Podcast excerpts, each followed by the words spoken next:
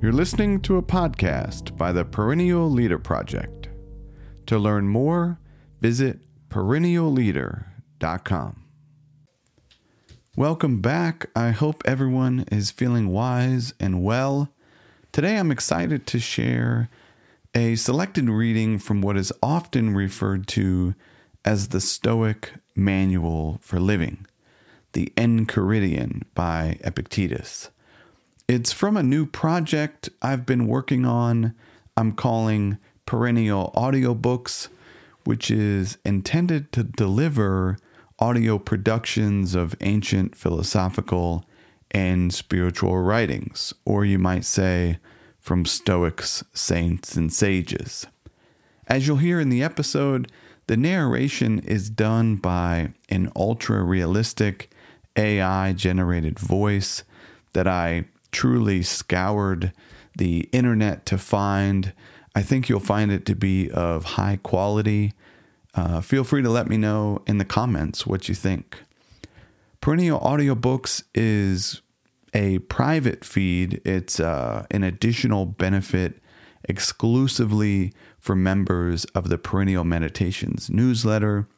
If you're already a member, you'll find a link to get access immediately to listen to the entire production of the Enchiridion. All right, without any further delay, I hope you enjoyed this selected reading.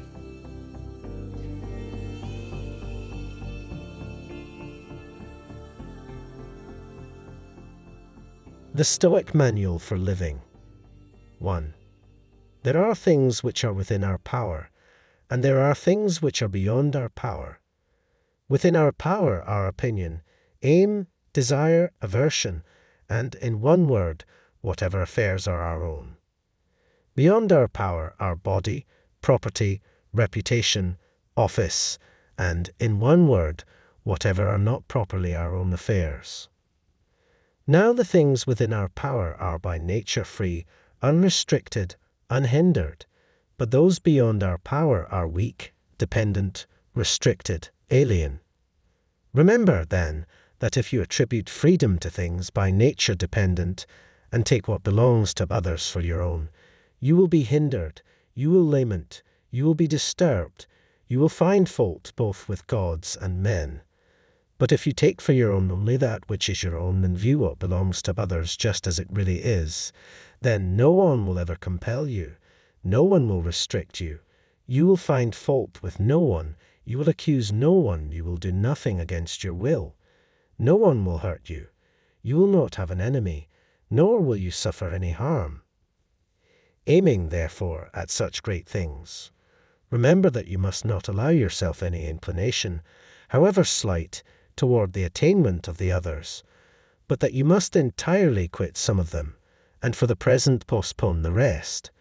But if you would have these, and possess power and wealth likewise, you may miss the latter in seeking the former, and you will certainly fail of that by which alone happiness and freedom are procured.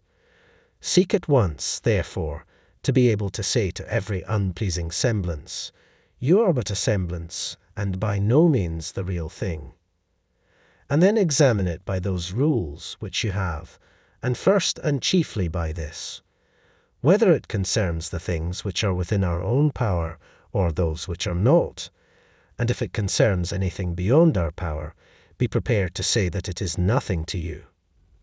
2.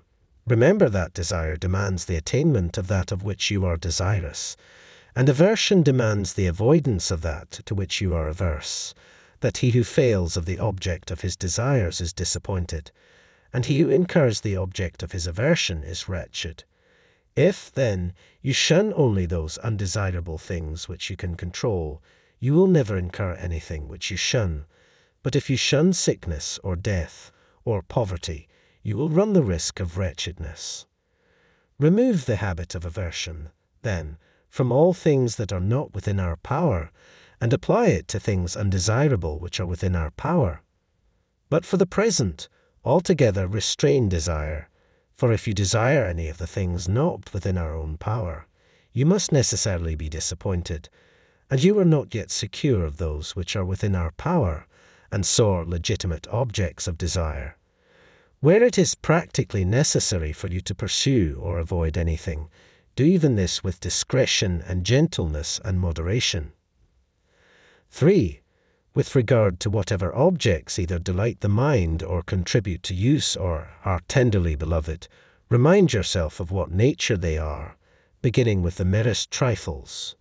If you have a favourite cup, that it is but a cup of which you are fond of, for thus, if it is broken, you can bear it. If you embrace your child or your wife, that you embrace a mortal, and thus, if either of them dies, you can bear it. 4. When you set about any action, remind yourself of what nature the action is. If you are going to bathe, represent to yourself the incidents usual in the bath, some persons pouring out, others pushing in, others scolding, others pilfering. And thus you will more safely go about this action if you say to yourself, I will now go to bathe and keep my own will in harmony with nature. And so with regard to every other action.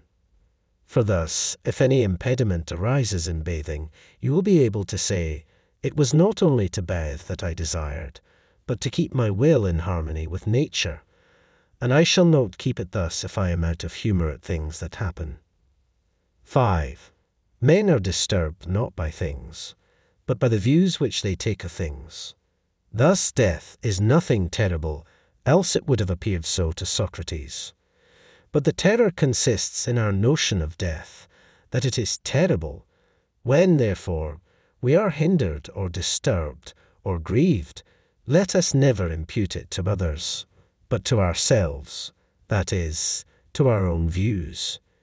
It is the action of an uninstructed person to reproach others for his own misfortunes, of one entering upon instruction to reproach himself, and one perfectly instructed to reproach neither others nor himself. 6. Be not elated at any excellence not your own. If a horse should be elated and say, I am handsome, it might be endurable. But when you are elated and say, I have a handsome horse, know that you are elated only on the merit of the horse. What then is your own? The use of the phenomena of existence. So that when you are in harmony with nature in this respect, you will be elated with some reason, for you will be elated at some good of your own. 7.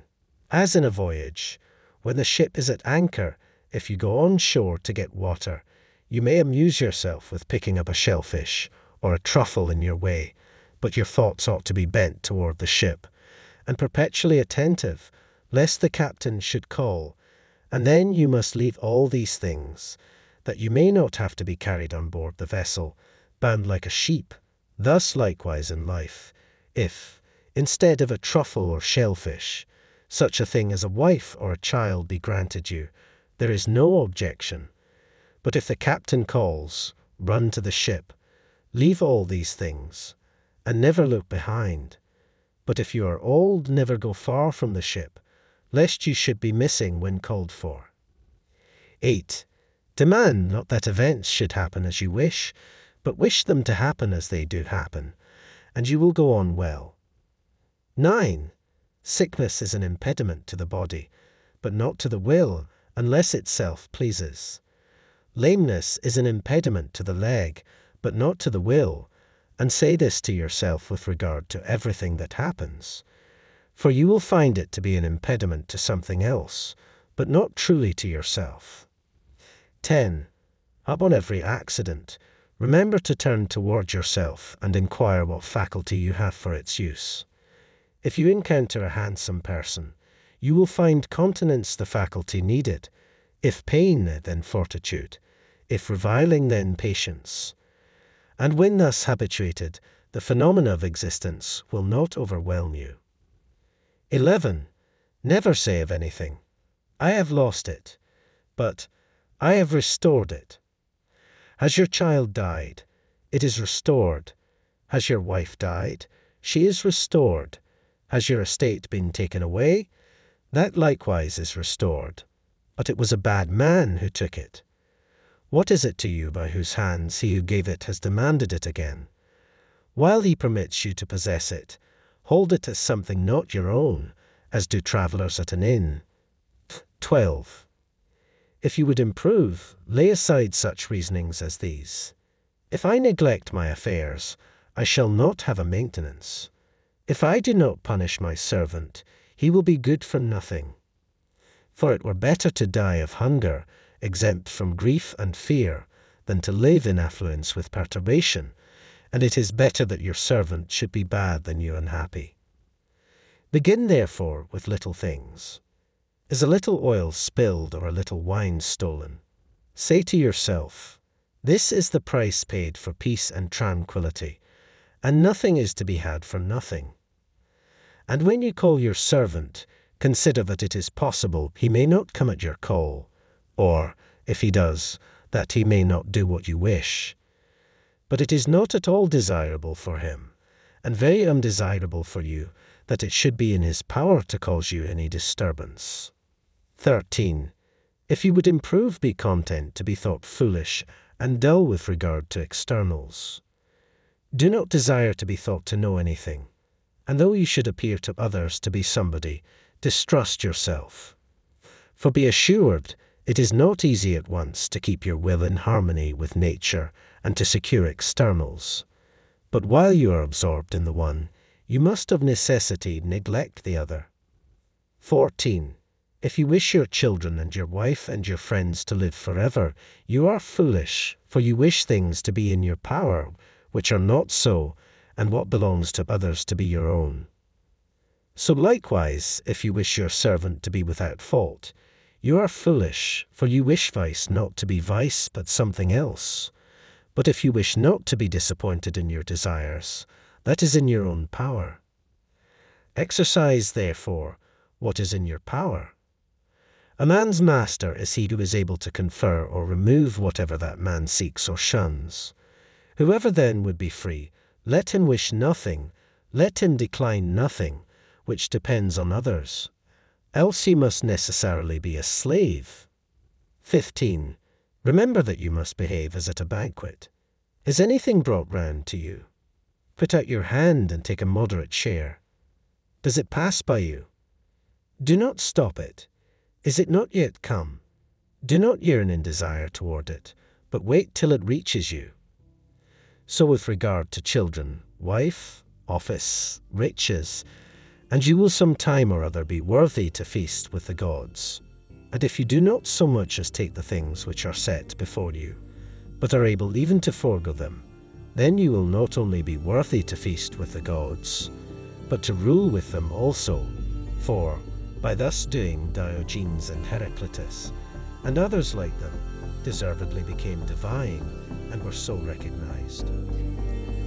Thank you for subscribing and listening to another episode of the Perennial Meditations podcast. I hope you found something useful for daily life. If so, I urge you to put what you heard into practice. Until next time, be wise and be well.